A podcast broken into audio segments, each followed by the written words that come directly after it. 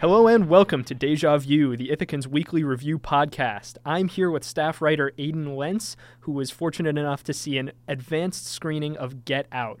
All right, you got to tell me what that was like. It was amazing. So I showed up a half an hour early and I came into Cornell Cinema and the line looped up a staircase back and almost out of the building. It was a entirely full crowd. Um, so loud. It was free, which was the good part.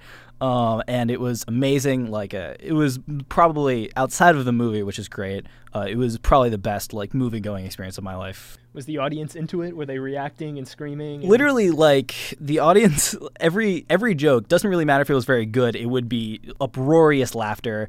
Um, any sort of like racial thing that would come up would there would be like like a lot of just like just noise and like agreeing.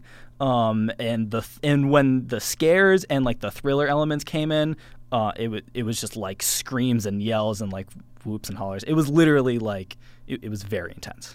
Uh, you've already said that you liked the movie, but could you go a little bit more into some of your thoughts you had? Um, yeah, I think uh, Jordan Peele, who directed it, um, kind of kind of gave himself a very difficult job coming out of Key and Peele, where he decided that not not only is he going to do something that has a lot of comedy elements, he's going to then try and tonally balance it with horror and thriller elements, which uh, I don't know if you're aware, but horror comedies are very hard to pull off in any way that's good.